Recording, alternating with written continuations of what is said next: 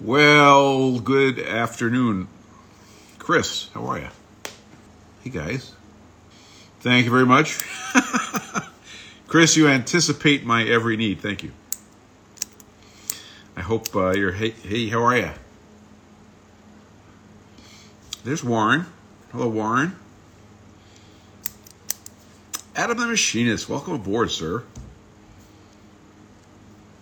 Hey, Adam, do you want to? Uh, are you on the road? Can you guest? Uh, can you guess today? No pressure. No pressure.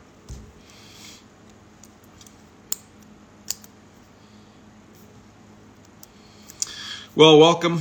Uh, busy, busy morning in the shop, but I got everything done that I wanted to get done, and I might take the rest of the day off. Just chill out. We shall see. The Okamoto grinder has been. Uh, you can pop in. Okay, we'll bring you in in the second half, whatever that means. I don't know what that means, but in a bit. the Okamoto has been earning its keep this week, um, doing a great job. And my day job's been keeping me busy too, so it's been a crazy week. Welcome.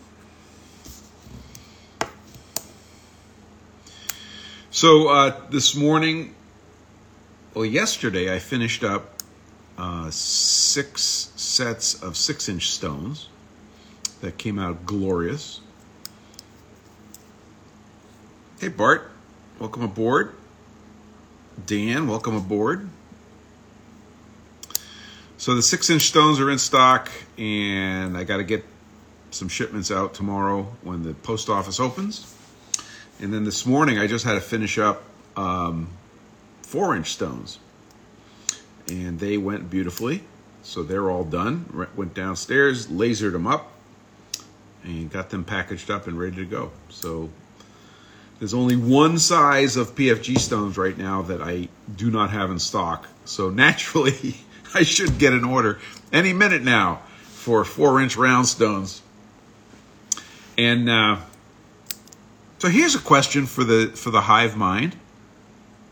Uh, the four inch rounds in silicon carbide are not very popular, and they really ought to be because people are using them out of the box as table stones and vice stones, and I've checked them, and they're they're not great.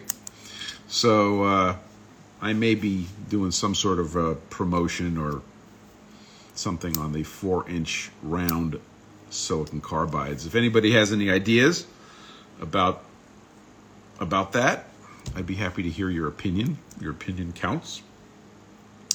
Um, and uh, we'll see. We'll see what happens. In other news, uh, I just got off the phone with my artistic advisor. Uh, not the phone, you know what I mean, but the uh, the FaceTime, and we're going to have new T-shirts uh, available probably by the end of the day. It's uh, the artwork is going to be pretty much the same as the old T-shirts, but it's a heavier fabric. Um, I like the heavier T-shirts. So we're going to have the lightweight t-shirts and the heavyweight t-shirts, and they should be ready by the end of the day. We'll see what happens. But uh, I'm excited about that because I need a couple. So we'll let you know how that goes. Um, so that's the that's the new T-shirt uh, thing. Um, there'll be a slight change in T-shirt prices. Uh, but nothing drastic. Uh, we're going to take a small, small markup on them because that's not where we make our money. So, t shirts are coming. That was the first bit of news. Um, I have not made any significant progress on beveled stones, and I know there's demand out there. I get emails pretty regularly. Uh, getting there.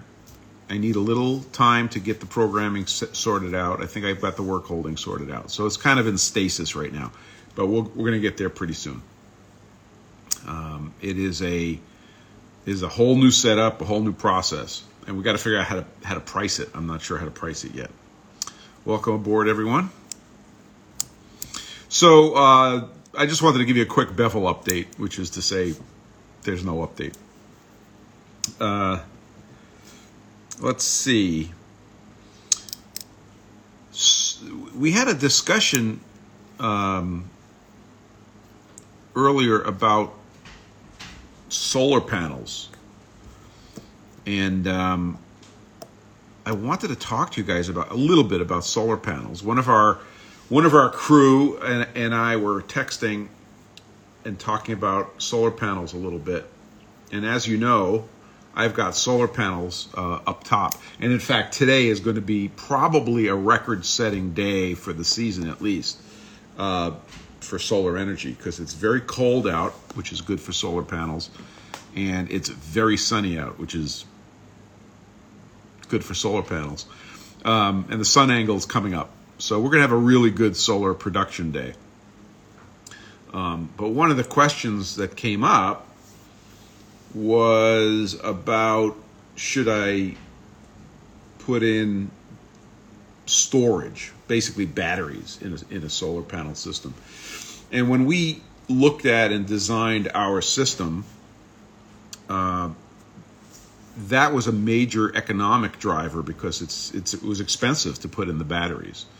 Uh, and it turns out that the return on investment is is poor in in my situation. So I know there's parts of the country where when you're buying power from the grid, hey Spencer Tool and Grind, uh, hey Barker. Um, in some parts of the country, you pay a different rate on electricity at different times of the day. So having storage uh, on a solar electric system is very valuable because you know you could store energy during the day, use it at night when when the rates go up. In other words, they don't want you using energy at peak times; they want you using energy at off-peak times. But around here, that's not the case. So there's little incentive to do that. The other thing was um, the advantage of having batteries for uh, backup when you lose the mains. So if we lost power, uh, we could basically be a giant UPS for the house. Well, we have a generator, and when we look at the statistics of how often that we need our generator, it's just not worth it. So Warren Warren uh, correctly points out that he has a friend who is off grid and batteries are a must. Absolutely, that's another very good case uh, where you have to have batteries. Is if you're if you're completely off the grid. So for my application, um, the heat just came on. If if it got noisy, I, I actually shut down the grinder so it's a little quieter, uh, mostly from fans, right? So, in my situation, I decided it wasn't worth it, and we don't have batteries. We're a grid-tied system, so we make it. It's, it's kind of a joke around here. When the sun's up, we try to do things that use a lot of electricity because now we're getting the best bang for our buck. The other thing you should know about solar systems is that when you make solar uh, grid-tied systems, is that when you make energy and push it onto the grid, you get credited for that energy at wholesale but when you pull energy in from the grid, you pay for it at retail. so it really is worth using the energy you generate when you're generating it, and there's a little benefit to that. So that's the that's sort of the funny thing. I come out and, and make stones when the sun shines, as the old saying goes. So that was our calculation. Now your your calculation might be different. You know, if you live in, I think California has has some areas that have different rates of electricity for different times of day, and you got the fancier meeting, metering systems. You may have justification for putting batteries in, and the batteries are wear items; they don't last forever. So, and you can make the argument that that the solar panels also don't last forever. But anyway, those are the economics of it, and you really have to do the spreadsheet and take a look at it. Now, we use a company here that, that we bought our, our system from called uh, Revision Energy. Revision Energy. And they're fantastic. We really like them. Uh, so we bought everything. Uh, they did all the calculations and simulations about how much energy we would make, and it, the numbers have been dead on. Really, really good. We took down, I think we took down eight trees on their recommendation, specific trees, after they surveyed our site, and that was also just awesome. So if you have the opportunity to put in solar electric, do it. I believe it's the it's the way that every single house in the future is going to be built. Uh, just like you ask, what kind of shingles are you going to put up? I, today, somebody's going to you know ask what kind of solar panels are you putting up. It's not going to be if, it's going to be what kind. So a little bit of commentary on the solar electric situation uh, that came out of a conversation from earlier this week.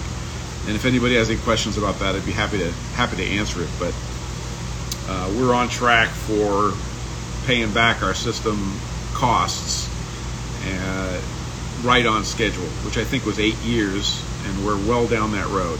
So anyway, that's the story. Um, in other news, uh, I have made some. Oh, here's Conjette. Hey, Conjette, if you have any like specific announcements about the T-shirts, let me know. But otherwise, I, I've already told everybody that the new T-shirts are coming, and that they'll probably be ready by the end of the day, thereabouts. So there's some there's some uh, keyboard jockeying that has to be done before they're live on the store, and we'll put up a post. So uh, so Conjette, if I need to say anything else, you let me know. Um, so the guys that are just joining us, we're just we're getting a slug of people coming in. Uh, we just had a little discussion about solar energy, solar electric, that you might have missed. Yeah, yeah, they do, don't they?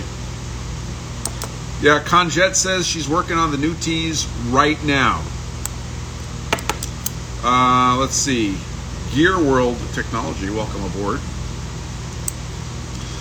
So, uh, yeah, if you just joined us, you missed the solar electric discussion a little bit.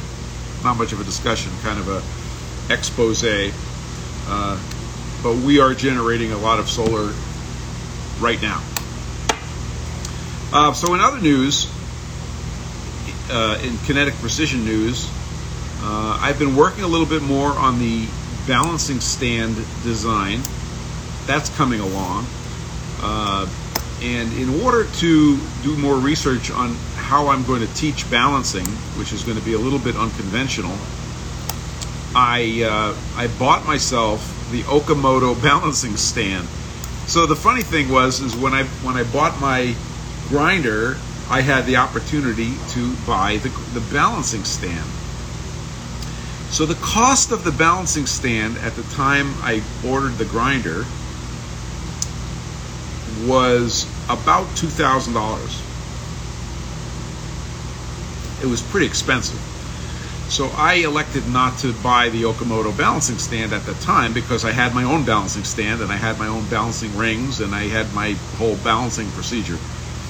But now that I want to teach uh, teach balancing and sell my balancing stand, I decided I would get an Okamoto balancing stand in order to show another method so the plan is is that I'm going to be able to show the method on my balancing stand and on the Okamoto balancing stand uh, using my balancing rings and not using my balancing rings because there's there uh, one of my wheels which came with the grinder has has the three balancing weights built into the hub. So I'll be able to show that. So we'll have a nice matrix of of different equipment uh, including the stuff I sell, uh, and how to balance with it. So that's coming. So let me. I'm going to take you mobile right now, and let's go over to the. Uh, it's actually on the granite surface plate, and I'll show you the new Okamoto balancing stand.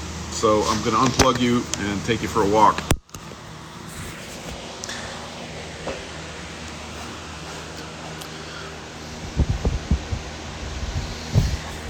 Okay, so here we're at the we're at the uh, the nicely covered up granite surface plate. and this is the um, Okamoto balancing stand that I just bought. Now, I just got this on eBay for about uh, seven hundred and seventy-five dollars, I think. Um, I think that was before shipping, and it's it's a really beautiful unit, and I really dig how it works and what its philosophy is. Uh, of course, here's the prototype for the Kinetic Precision uh, balancing stand, which is uh, going to be a little different than you see, but the, the basic structure, the basic uh, philosophy uh, is the same. So uh, the Okamoto balancing stand is, is actually pretty cool. it's three points of contact. There's a there's a foot in the back, and then two adjustable feet in the front. Okay. And then very interestingly, there's a there's a spirit level, and the spirit level it's a bubble level, and it, it has this really cool little cover just to protect it when when you're not when you're not using it to to level the machine. So that's pretty cool. The way it works, there's a little stop here. You pull out the pin. This is actually a balance. Okay, this is a scale essentially. So you have a pivot point, and the pivot points, hey, almost machining, uh, the pivot points are right there. Okay, and those are, you know, very hard, very precisely turned uh, pivots, and it's a V groove with a uh, a, a, smaller angle V in it. And I'm sure there's some little details in there that I'm not capturing. Um, and then there's a weight here. This weight compensates for all of the weight of this frame that's below the pivot point. So this is actually the sensitivity setting for the system. I won't get into that right now. It's kind of it's kind of deep and then there's a nice long pointer, and then it comes down to the the Okamoto uh, logo. But the the pointer is the balancing indication, um, and the only thing this thing is missing is a damper. Um, can you use the Anderson wheel type balancing stand to balance the wheels? Uh, I don't know if I'm familiar with the Anderson wheel type balancing stands. So, is that the one with the is that the one with the two large uh, wheels on each side? I think it is. Is that the one, Warren? Um, I'll wait for your answer. Then we'll keep on going. Um, on on on this side, there's a fixed a fixed coarse adjustment weight. Uh, yeah, I'll, I'll talk about that in a second, Warren. I have a, I have a comment on that. So there's there's a coarse adjustment weight on one end, and then there's a fine adjustment weight on the other end, uh, and it is really fine. I'll tell you that. So it's it's a and then there's a there's there's the locking pin so that w- when you're kind of getting things sorted out, uh, you can get it so that things aren't flopping around. The next feature on this is you have a, an arbor. Okay, this is an arbor that I made because uh, it came with an arbor for the big wheels. This is the Okamoto arbor it came with, and I I needed one for the small wheels, so I made this. Uh, there's a lot to talk about on arbor making, but I'm not going to get into that now. And it sits in these grooves.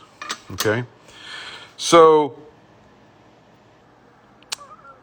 I'm just reading what Almost Machining sent, and I'm trying to process it while I'm talking, and I can't quite process all of it. Anyway, so the way it works is you put your wheel in and then it literally gives you just a balance, like which side of the wheel is out of balance.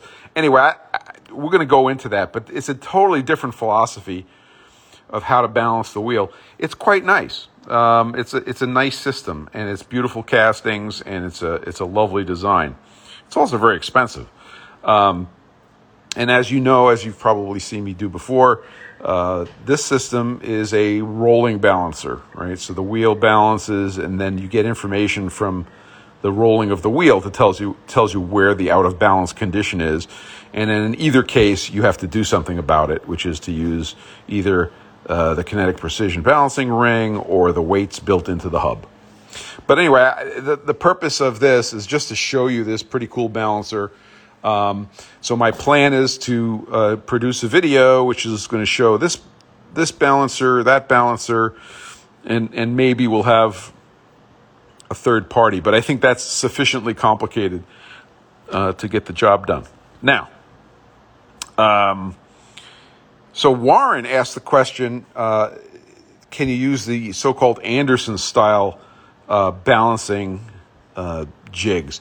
So the the Anderson style is uh, it looks like correct me if I'm wrong, Warren. It, it's like an A frame and an A frame, and at the top of each A frame is a big disc, two big discs next next to each other, and they kind of form a little groove between the two discs, and they're on really good bearings, and that's on each side, and you put your arbor across those things, and the wheel doesn't move; it just is able to spin, and that's used to balance a lot of things. Like uh, I think they call it. There's a generic name for it but if you'll notice on my balancing stand, you see those holes right there?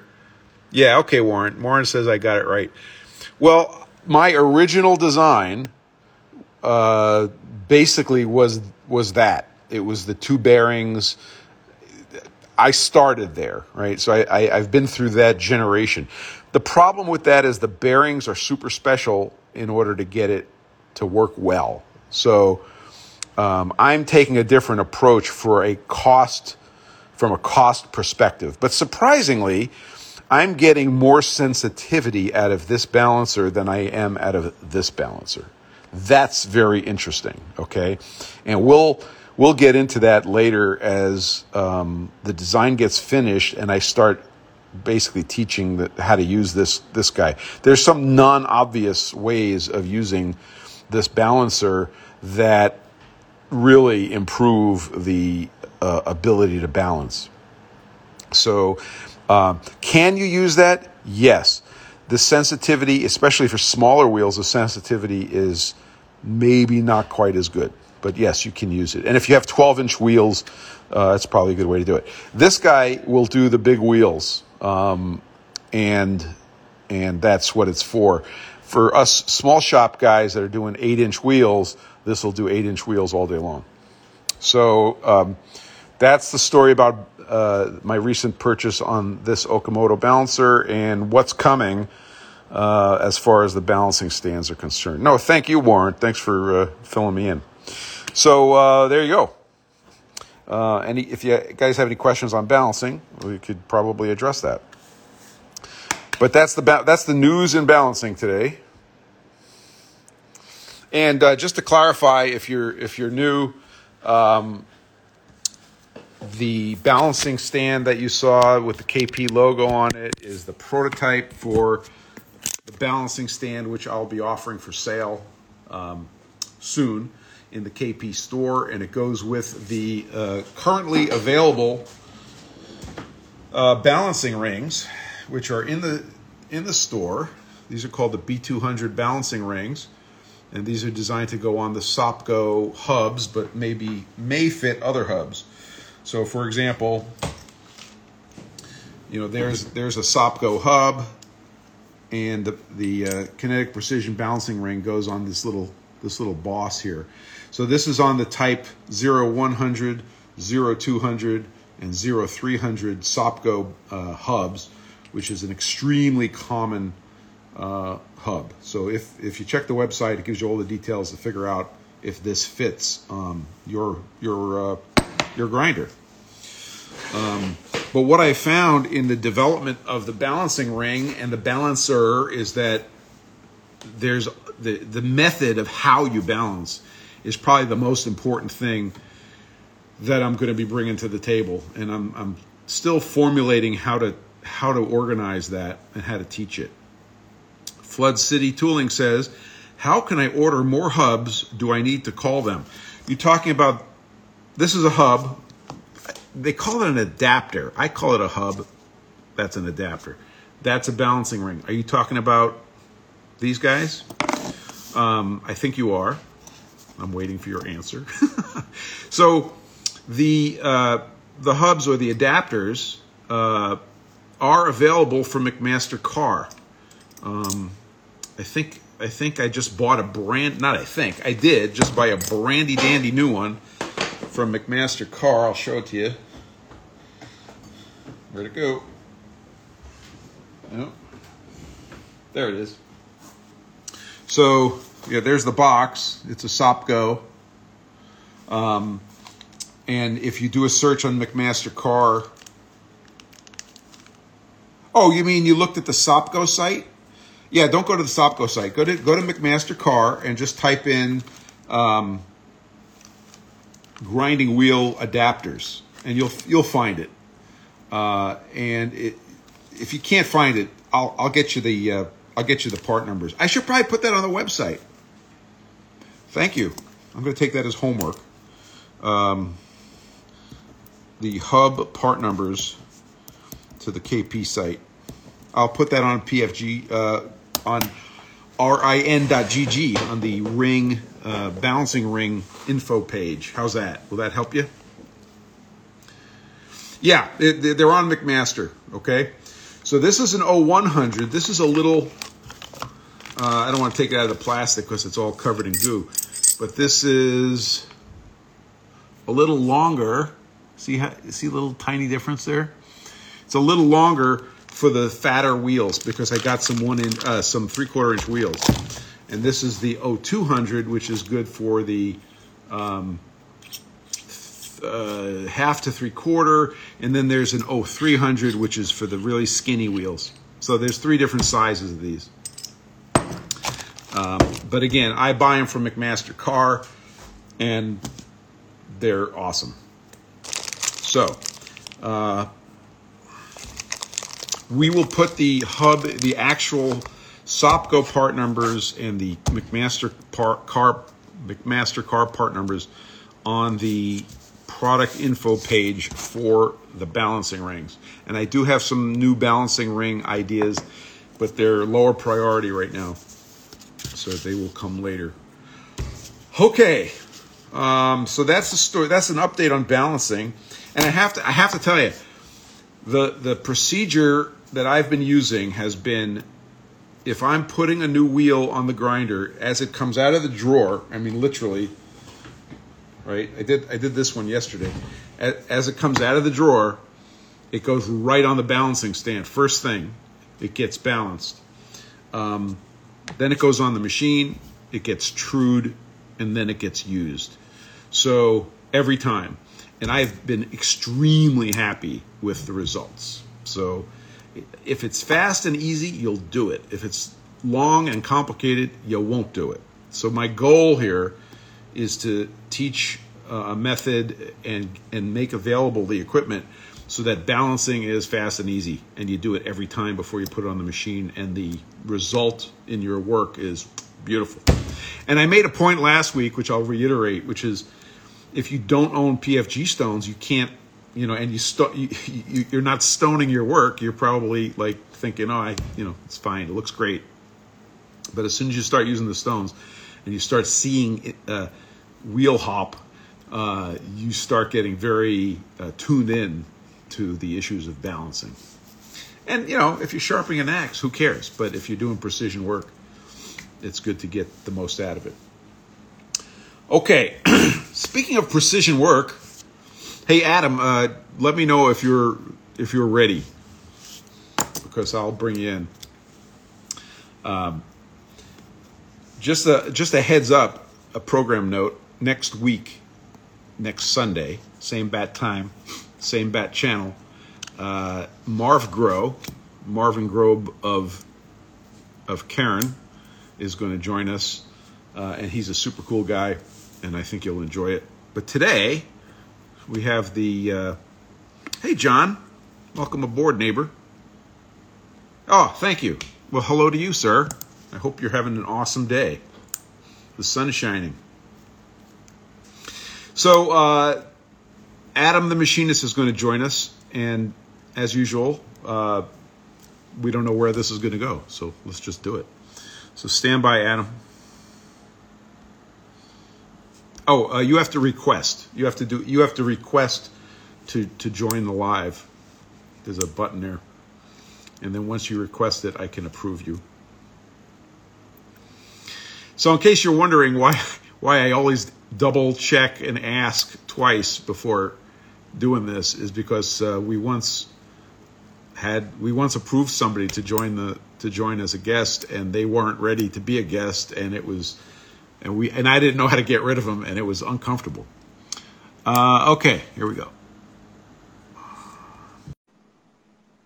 Did that work? Hey, there he is. Welcome aboard, Adam. How are you? Hey, Spencer. How's it going? I'm doing well. Uh, internet issue. you know, you do what you got to do. Well, it's nice to see What's your face. new? I, obviously, you're uh, you're in the shop making money. Ah, trying, trying. I uh, yesterday I finished up a large order and I was going to ship it out Monday. Pretty excited about that. Uh, and then this morning in my inbox was a revision request for three of the 17 parts in that order. So trying to modify, but everything's in a hard. So Oh, lots cool. of hard milling this So morning. So you're in the mill. Uh, can you show? Can you swing your camera?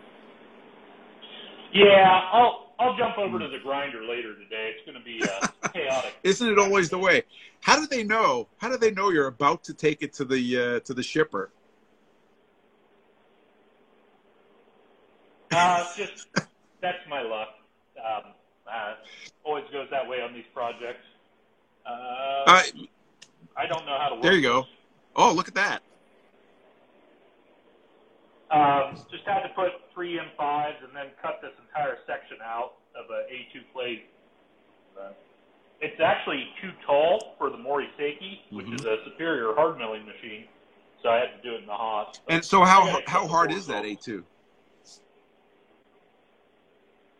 Uh, that part's 56 Rockwell, so that's not too bad. Um, and then other part is actually P20, which is like a 4140 pre-hard, and I'm just going to have to put like a little slot in the top. And then this one, that's for a different project, but I'm going to hard cut it today as well at the motor mount. Uh, yeah. These are also P20, and they're going to get some some finished mill work up here. Beautiful, beautiful parts, Adam, as always.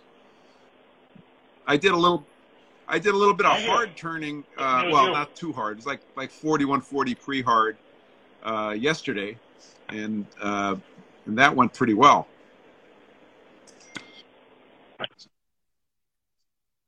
I'm actually pretty amazed that you can turn the um, the fifty the Rockwell C fifty six parts.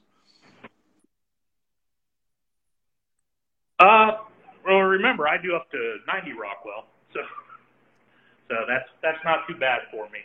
Uh, went over It the is quieter. a little quieter. So uh, one of these days, you're going to have to give us a little tutorial on on hard milling because that's just amazing. I know you have a magic machine, which is a stiff little bugger. Um, I do my, but it's all just milling. I've stopped distinguishing between hard and soft. It's just milling. Different different hardness. That's all. Um, you know, nothing magical about hard milling. You just have to be a little. is it correct cautious. to say that you never use coolant or uh, when you're hard when you're milling a harder material? No, generally you don't. Um, you cause some thermal shocking on the tool. Um, and what some people do is they'll mist air oil. And so you get little oil droplets, which give you some lubric- uh, lubricity and a gentle cooling effect. Uh, but you don't get that thermal shocking on the coating of the tool, which leads to premature failure. But um, yeah, no, it's it's almost all dry. Plus, I it, it's uh, of sparks and I run oil, so to run my version of it would A little- a little combustible. I don't think I ever used the word a little in front of the word combustible. Yeah, so so I do that dry, which means the air compressor runs relentlessly, and uh, Yeah. Yeah, I just have what what do you do for compressed air right now? Oh, okay. I have Yeah. a Kaeser air tower, but it is. I mean, when you have a 380 square foot shop, you really don't have anywhere to hide from it. So, you know, just in the corner, right next to the Haas, and uh, Yeah. you just have Uh, my my. Kaeser is the little Kaeser, and it's down in the basement of the house. So it's not in here, but it is in there. So Yeah, it's. Uh, I mean, it's a really quiet air compressor, but hey, we have a question that came in for you. around that. It says, Adam, how much of the percentage in ability to mill such a hard material would you give to the machine properties slash construction versus tooling used? So to say it another way is what's the most important factor in being able to do the milling of hard materials? The the tool path.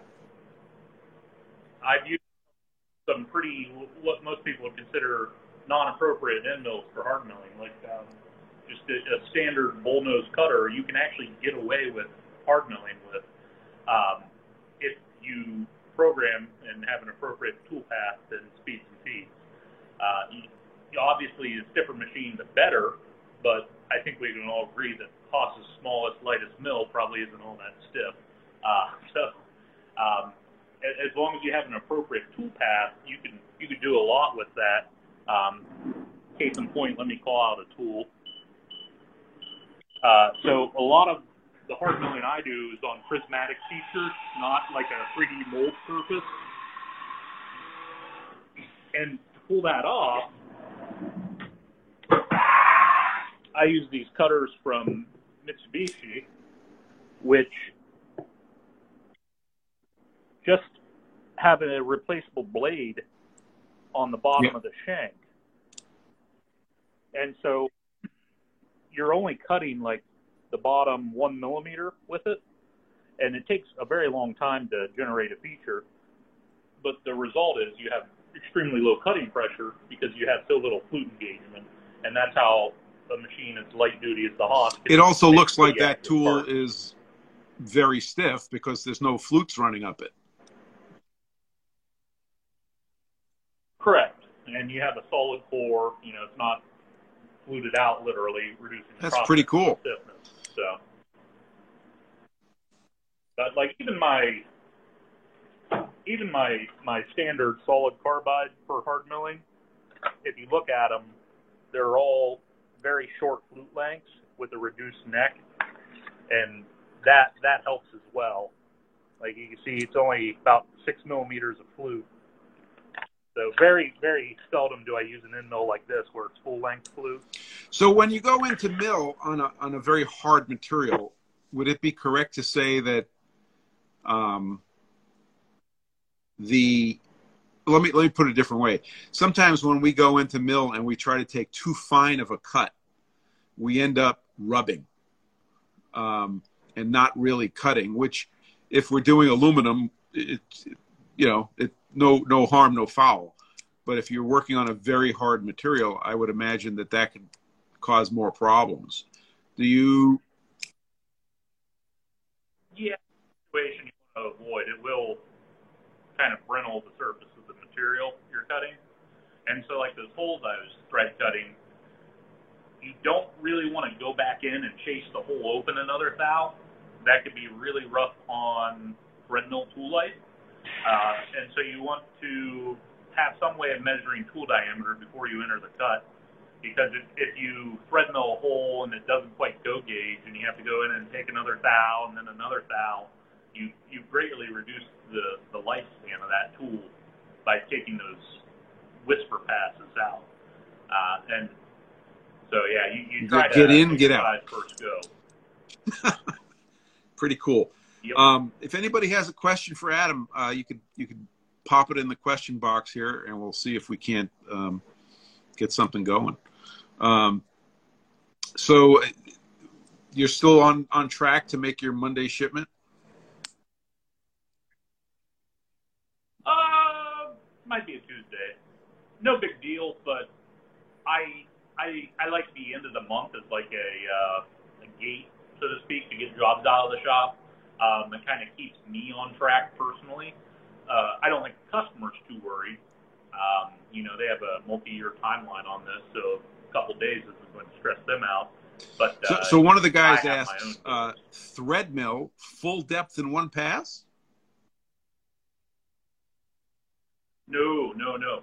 Uh, same deal as the milling cutter. You start at the top and you're you're going down one pitch at a time. I, I think he. I think what he means is, do you go full depth? oh, on on radial. Uh, Okay. Yeah. So you you're you're you're going down with a single point thread mill. Uh, okay, and and you do it once. MO4. Okay, that, I think that was the question, Yep, and I one think shot. that was the answer. Excellent. Um, That's an allied product.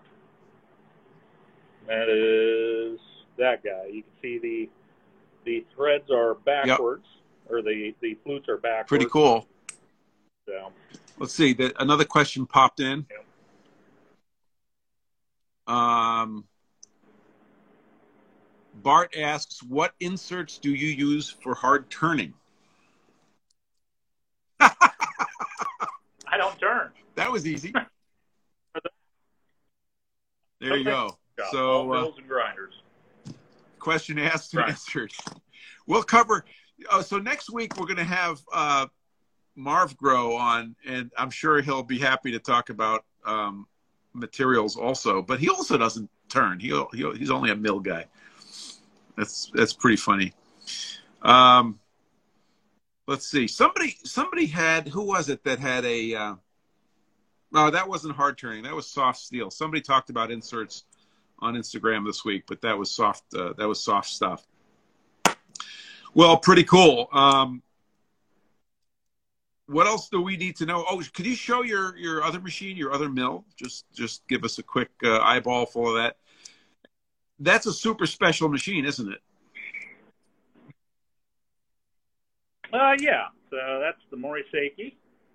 Uh, not currently powered up, but it is a hard milling mill, and this magnet is actually bigger than the travels. It's got 150 millimeter square travel, and that's HSK 32 taper, and that is a, I believe, half millimeter end mill in there right now.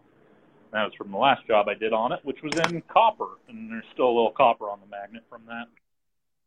But yeah, not a very big machine, but uh, 40,000 RPM spindle, and uh, it usually runs about 50 hours a week. So I don't like turning it on for one or two jobs. Yeah. It has a pretty lengthy warm up procedure, and you know if I'm just doing some Sunday work. So uh, Brent on the hop. asks, did he say he machines 90 RC?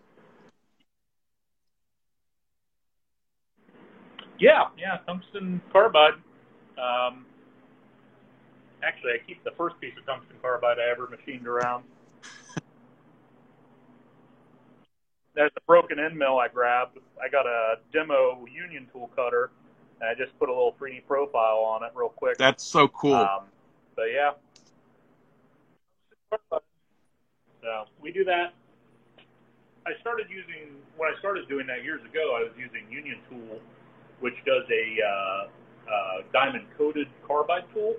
But recently, I've been more and more using 6C tooling, which is a a piece of uh, PVD diamond or uh, PCD diamond raised onto a carbide shank, and uh, you get tremendous tool life. And on top of that, um, they have a lot more flutes uh, because they don't have to worry about thick coating. They can get these really, really tight flute spacings. Like the Hmm. two millimeter, I think, has 15 flutes. So it almost looks like a diverse. I bet they don't give those away. They don't. So they're about four hundred dollars a, a cutter. So when I do the the carbide milling, uh, I have a very very high hourly rate to You have to. to justify that. But um, sometimes it still makes sense for the customers versus sending it to Ram EDM. Um, so uh, it's it's very specialized though, and it, it sometimes I'm approached with projects and there, there's just not enough money in the part to make it make Yep. sense. One of the guys is asking, uh, when is the next Precision Microcast? Uh, we've actually recorded it, um, but Josh is now taking up the editing, and his Kerns do any day now, and uh, so I think that's kind of sucking the air out of the room, so to speak. And uh, Okay, well we'll we'll be patient. We. I, I know that everybody on this uh, on this live listens to the Precision Microcast or should, and uh, I know I'm looking forward to it. So I think the next one is about tool rooms and tool room. So Josh, uh, he, he's starting to like tool room work more and more. So Pretty cool. that's what we about. Well, uh, does anybody else have a question for Adam? Because he's he's uh, he's on the clock here, people. All right. Well, unless something pops in, I'm going to say thanks for uh, joining us today. Okay. We'll see you All right, next uh, next week. Thank you, Adam. So that was Adam the machinist. If you don't follow him, you should. Oh, you just just missed him. We'll get him next week.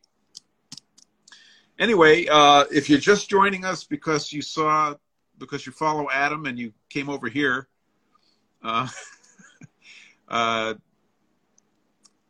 this is uh, I'm Spencer Webb and with Kinetic Precision, and uh, we do this every Sunday at one o'clock Eastern, 18 Zulu, and we're trying to get into the habit of having a guest every week who is um, an expert and has something to teach us. So thanks to Adam for for helping us out. So we usually go to um, about now, somewhere between now and the top of the hour, we wrap it up. So if anybody has any questions, uh, you know, put them in the question box or put them in the chat if you don't know what the question box is. Um, glad you enjoyed it, sir. Thank you. Five star review. Nice. Appreciate it. um, in other in other recent news, we we just got some of these um, these new Norton SG wheels, which I think I've shown before, but uh, I got the three quarter inch wide for flat grinding, and I'm looking forward to getting that sorted out.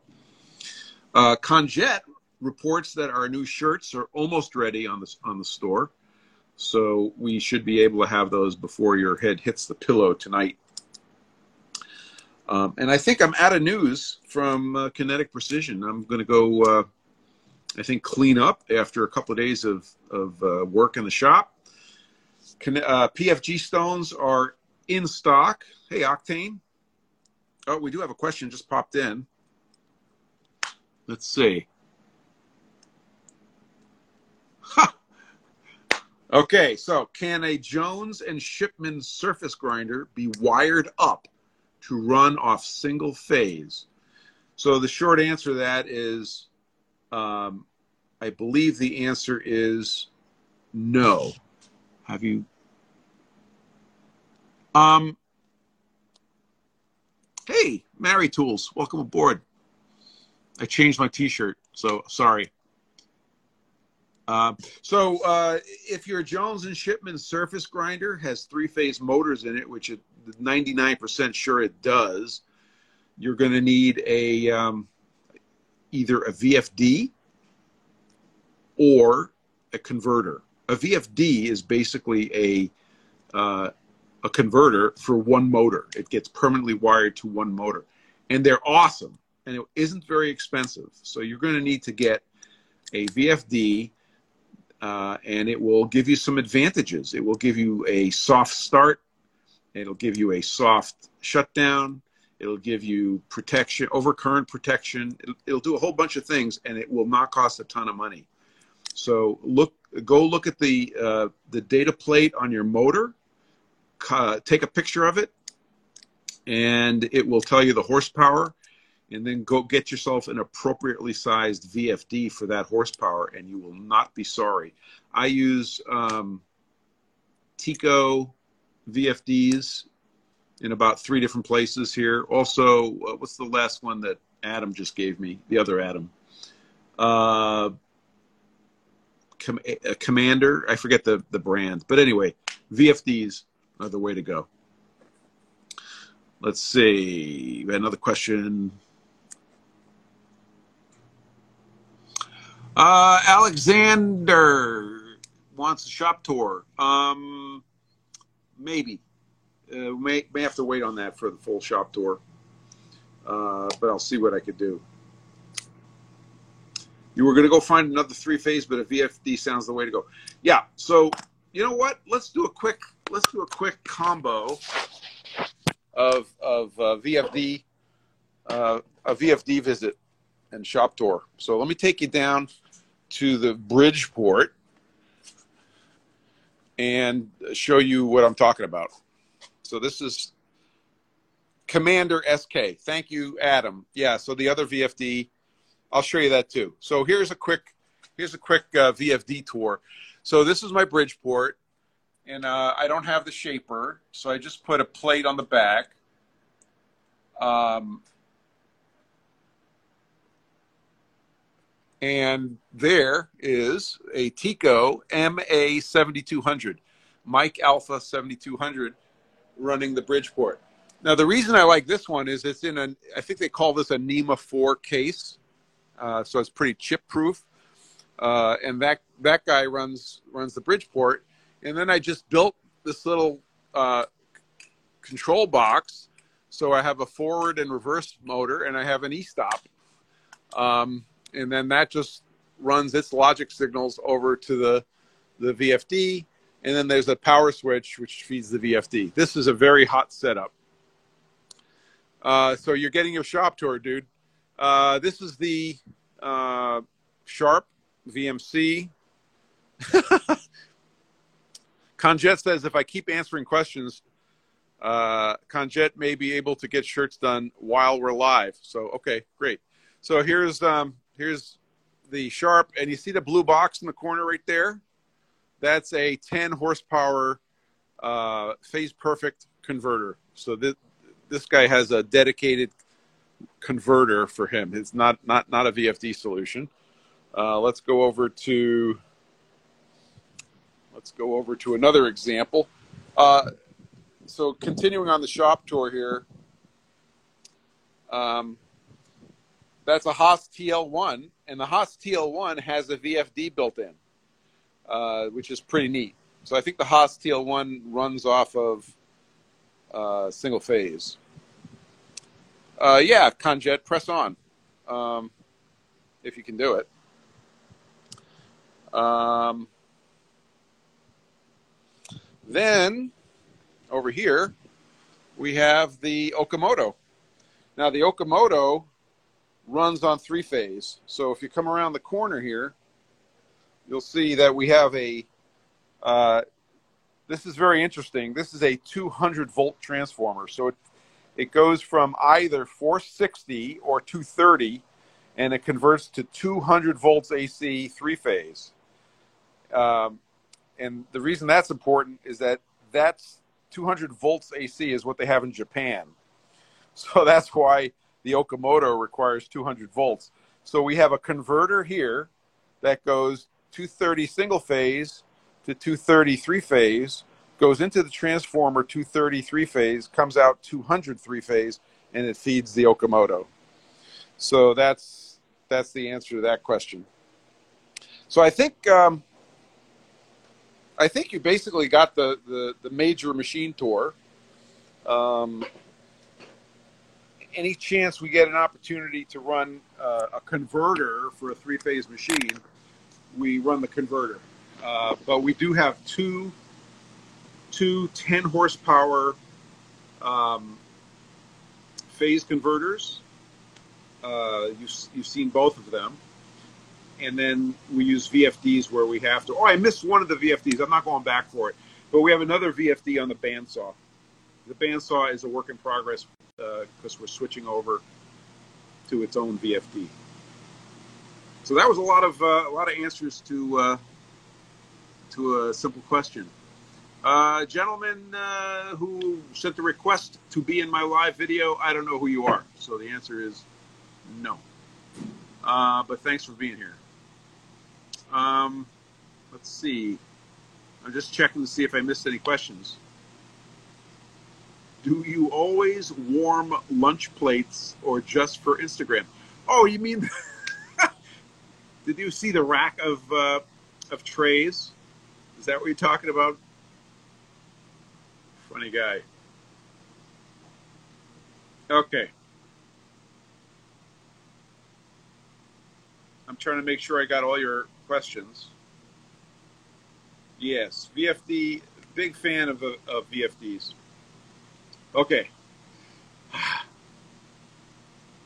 No lunch plates on the stove. Oh, you mean the the the heat treating oven? no. You guys are way ahead of me. Okay, so look, it's uh 156. So we're going to wrap this up. Um, if you guys want t-shirts, we don't make we really don't make any money from it. I think we make we, we make a tiny itty bitty margin. Uh, they will be up on the store today. Oh, here's a good question.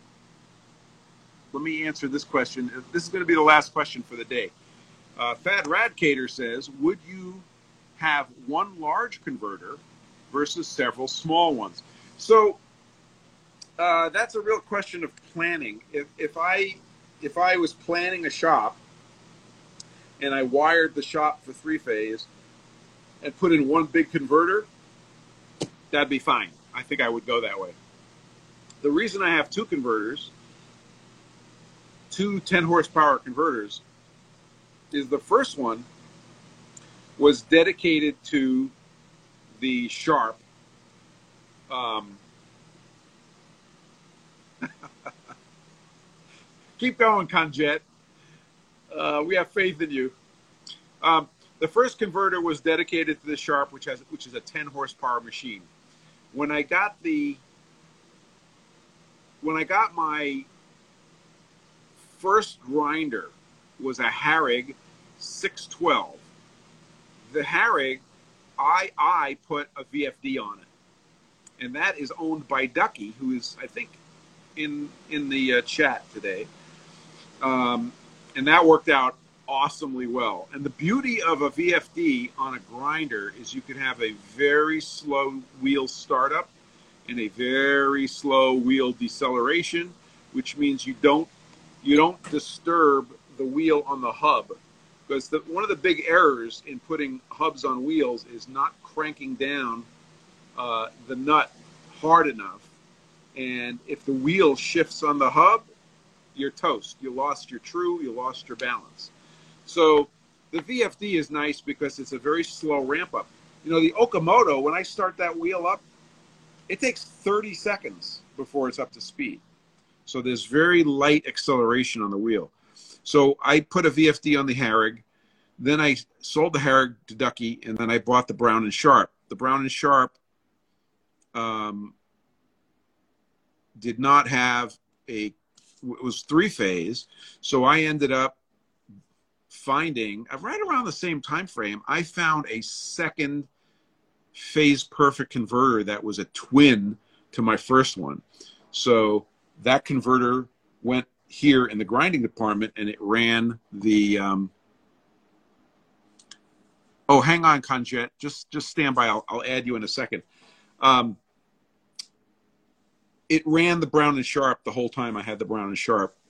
Uh, and then when the ok- okamoto came in the okamoto had not only the converter but now the okamoto had its transformer. So it got kind of crazy over there. My plan is to stack the converter on top of the transformer just to save a little floor space. Haven't done that yet. It's in the queue. Okay, you ready, uh, Conjette? I think I answered your question, Fed Radcater. Conjette says, hello. Let's see if this works. Please stand by for our art director, Conjette. All right, let's see how this works. Forgive You're room. Forgive the fact.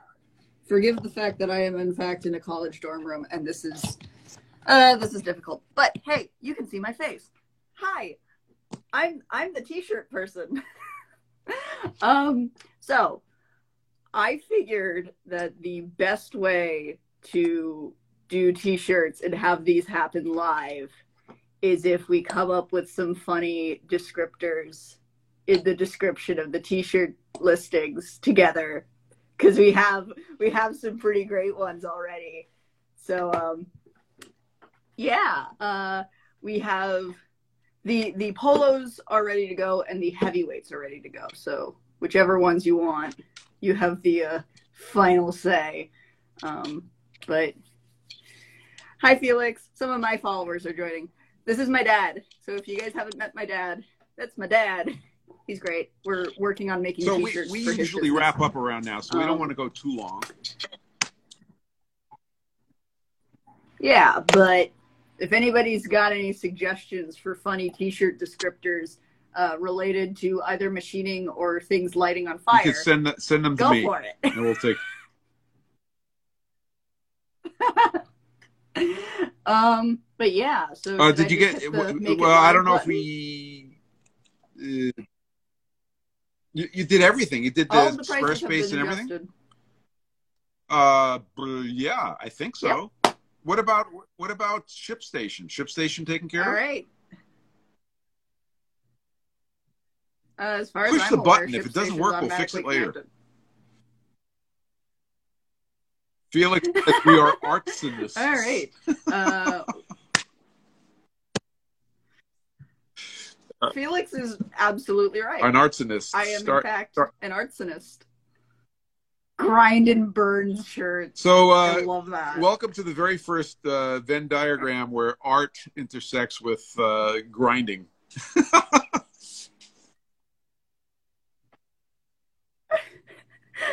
is uh, an hour of your time An hour a billable expense? time? I don't know Billable. either of us. First rule of being self-employed: All right. everything is billable. Noted.